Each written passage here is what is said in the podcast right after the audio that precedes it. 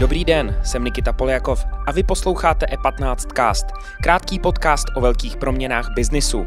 Městský soud v Praze přišel se zásadním rozsudkem. Airbnb je ubytovací služba, podnikání a příjmy se z něj by měly danit. Co to znamená pro pronajímatele a jaká je budoucnost sdílené ekonomiky ve městech?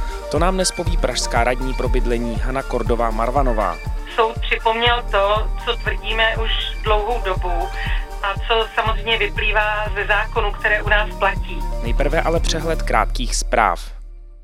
Průměrný nový byt, který v Praze letos v červenci přišel na trh, je skoro o milion levnější než ten, který dali developři do nabídky loni. Neznamená to ale, že bydlení zlevňuje. Stavitelé jen reagují na poptávku a nabízejí stále menší byty. Zatímco pražský byt, který si teď lze vybrat z celé nabídky developerských projektů, má v průměru 69 metrů čtverečních, čerstvě dodaná porce novinek čítá už jen 49 metrů čtverečních. Ukazují to data portálu cenová mapa.org. Nabídková cena za metr čtvereční v červenci zase vzrostla, a to meziročně o 12% na 132 tisíc korun za metr. Hurikán Ida prošel jeho východem Spojených států a nechal za sebou zhruba milion domácností bez elektřiny. Bouře, jež poničila infrastrukturu, včetně vodovodního potrubí, zastavila těžbu ropy v Mexickém zálivu a má dopady i na její zpracování a přepravu. V Mexickém zálivu se preventivně zastavilo 95% těžebních zařízení, což se odrazilo na růstu cen ropy i benzínu. Na oslabení hurikánu reagovaly ceny poklesem, na hodnocení celkových dopadů je však podle odborníků brzy. Záležet bude na tom, jak rychle se situace vrátí do normálu. Zaměstnanci některých ropných plošin museli být evakuováni na pevninu, obnovení provozu tak patrně nějaký čas potrvá. Obchodní a restaurační řetězce a logistické firmy ve Spojeném království jsou natolik znepokojeny nedostatkem řidičů, že požádali o pomoc vládu. Chtěli by dočasné uvolnění postbrexitových pravidel, které by umožnilo zaměstnat zájemce z Evropské unie. V zemi v současnosti chybí na 90 tisíc řidičů nákladních aut. Nedostatek pracovníků vytvořil tlak na celý dodavatelský řetězec a dopadá i na spotřebitele. Stěžují si především řetězce s rychlým občerstvením, jako McDonald's a KFC. K výzvám vládě o pomoc s nábory se připojila například také síť supermarketu Morrisons.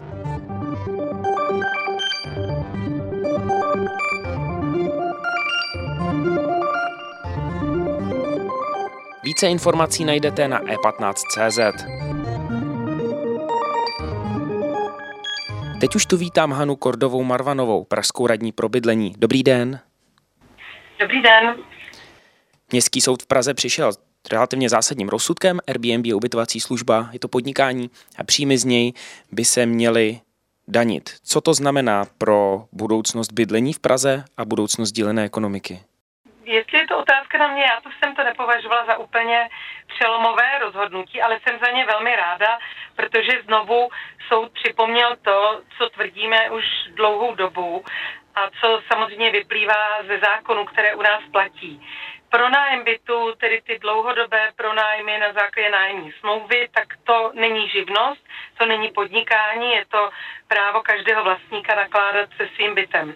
Ale když někdo chce v bytě de facto provozovat hotel nebo penzion, zkrátka provozovat to takzvané krátkodobé ubytování, tak v takovém případě musí mít živnostenské oprávnění, musí platit daně jako podnikatel a podle našeho názoru a rozboru, které máme k dispozici, taky by měl mít provozovnu, tedy byt, který je k tomu způsobilý a který je k tomu kolaudovaný. A to většina bytů nemá. No, co se bude dít teď? Větší, eh, tvrdší regulace um, Airbnb asi předpokládám, znamená to třeba i větší um, řekněme, zátěž pro vás? Budete muset zřizovat nějaký kontrolní orgán, který tady to bude vymáhat? Jak to bude celý teď konflikt? Ne, ne, jak si my toto, co konstatoval soud, tak tvrdíme dlouho, to znamená, tímto směrem se ubírá jednání komise, rady, které předsedám. Máme celou sérii kroků, takže komunikujeme a požadujeme po živnostenských odborech, aby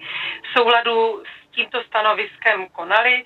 Stejně tak požadujeme po stavebních odborech, aby konali příslušné stavební odbory. Takže jde nám na prvním místě o to, aby příslušné orgány státní zprávy vymáhaly dodržování zákonů, které v současné době platí.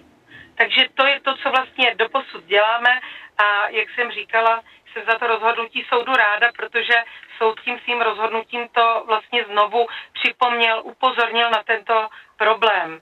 A myslím si, že upozornil i na jednu věc, o které mluvíme dlouhodobě, že podnikání v bytě, že si tam někdo bez eh, de facto příslušných povolení zřídí hotel nebo penzion, takže to je nekalá konkurence jiným vlastníkům nebo majitelům penzionu a hotelu ti musí splnit velmi přísné podmínky, ať to jsou protipožární, hygienické, stavební a tak dále. A musí samozřejmě odvádět daně a pokud jim konkurují svým způsobem nekalé ti, kteří provozují bez, bez příslušných povolení eh, hotel v bytě nebo bytovém domě, tak vlastně mají určitou neoprávněnou výhodu. A my to řešíme i z toho důvodu, že si nám stěžují obyvatele v centru Prahy, že se bytech, které si vlastně koupili třeba pro bydlení, nemohou vyspat. Rodiny s dětmi tam nemohou bydlet, protože je obtíží turisté, kteří se tam chovají nevhodným způsobem, narušují noční klid, nebo dokonce to pro ty obyvatele představuje i určitá bezpečnostní rizika. Od domu mají klíče neznámí lidé a tak dále. Mm-hmm, rozumím. Myslíte, že to bude znamenat na, narovnání, řekněme, toho, trž, toho prostředí, tržního, řekněme, teď regulovaného prostředí mezi, řekněme, ad hoc rychlými nájemci Airbnb a, a hoteliéry?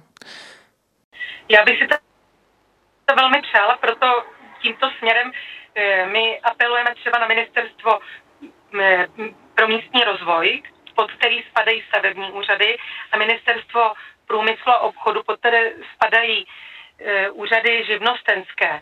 Bohužel zatím jsme naráželi na to, že my o tom problému mluvíme dlouhodobě, mm, usilujeme o to, aby si toho všimli i poslanci, vláda, ale zatím k tomu byli hluší a říkali, no to je nějaký naprosto nepodstatný problém. Takže proto vítám to rozhodnutí soudu, že si to snad i vláda všimne, bez toho, aby příslušná ministerstva, která řídí ty dotčené orgány státní zprávy, nám pomohly mohla, tak my se vlastně nepohneme, protože nezapomeňme, že obce neřídí. My neřídíme stavební úřady, neřídíme živnostenské odbory, my to s nimi můžeme konzultovat, my se ani můžeme obracet, ale jak se říká, to je tak všechno, co můžeme dělat.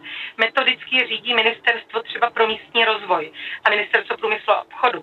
A ty by mohly vydat metodický pokyn, aby se na toto de facto jednání, které není v souladu se zákony, zaměřili a vymáhali dodržování zákonu. Mm-hmm. Ještě jeden dotaz, který se týká e, turismu. Četl jsem různý fóra, e, nějaké komentáře i nějakých větších pronajímatelů. Říkají, že to pro ně zase tak velký problém nebude. Myslíte, že opravdu zmizí z, z, z centra e, měst Airbnb nebo návaly turistů? E, ano, dovedu si představit nějaké narovnání v, v debatě hoteliéře Airbnb, ale že by to vysálo, vysálo Airbnb z Prahy, z Prahy 1, tomu nevěří ani pronajímatelé. Myslíte, že to bude mít dopad? Tak to, eh, určitý dopad by to mohlo mít a, a zároveň by to přispělo k férovosti na trhu s těmito službami. Na druhé straně v, eh, ve světových metropolích jsou i místní regulace, které umožňují třeba v centru to regulovat. A i o to my se snažíme. Předložili jsme do parlamentu zákon, takovou stručnou novelu živnostenského zákona, která by umožnila Praze vydat nařízení a například omezit využívání bytů v centru Prahy. Ale parlamentu novelu za rok neprojednal a v tuto chvíli, protože krátce před volbami, tak ta novela zjevně už projednána nebude, ale my ji předložíme i hned po volbách znovu. Nevzdáváme to, protože i podle principu subsidiarity se domnívám, že je správné, aby obce měly pravomoci chránit obyvatele, kteří jsou třeba tímto jevem obtěžování. Ono nejde jenom o to obtěžování, ono jde i o to, že centrum Prahy se tím vylidňuje.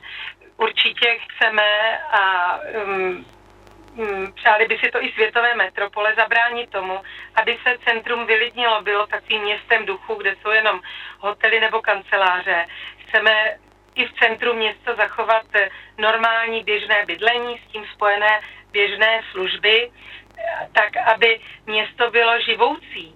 a myslím si, že i zatím přijíždějí turisté, že e, Praha se jim líbí i proto, že pořád je to živé město, kde dokonce i v centru na malé straně na starém městě se pořád ještě bydlí.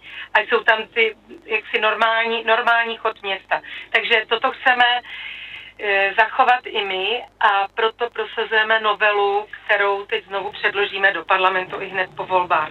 Doufám, že právě to, když se o tom problému takhle široce mluví, takže to přijmě poslance nové poslanecké sněmovny, aby ten náš návrh, který jsme jako Praha předložili, už konečně projednali a schválili. Mm-hmm, paní Marmanová, uvidíme, eh, kam se bude dál situace vyvíjet. Já vám moc děkuji za váš čas. Mějte se hezky. Děkuji, mějte se hezky, nashledanou. Díky za pozornost. Tento podcast můžete poslouchat každé všední ráno na všech streamovacích platformách a na webu e15.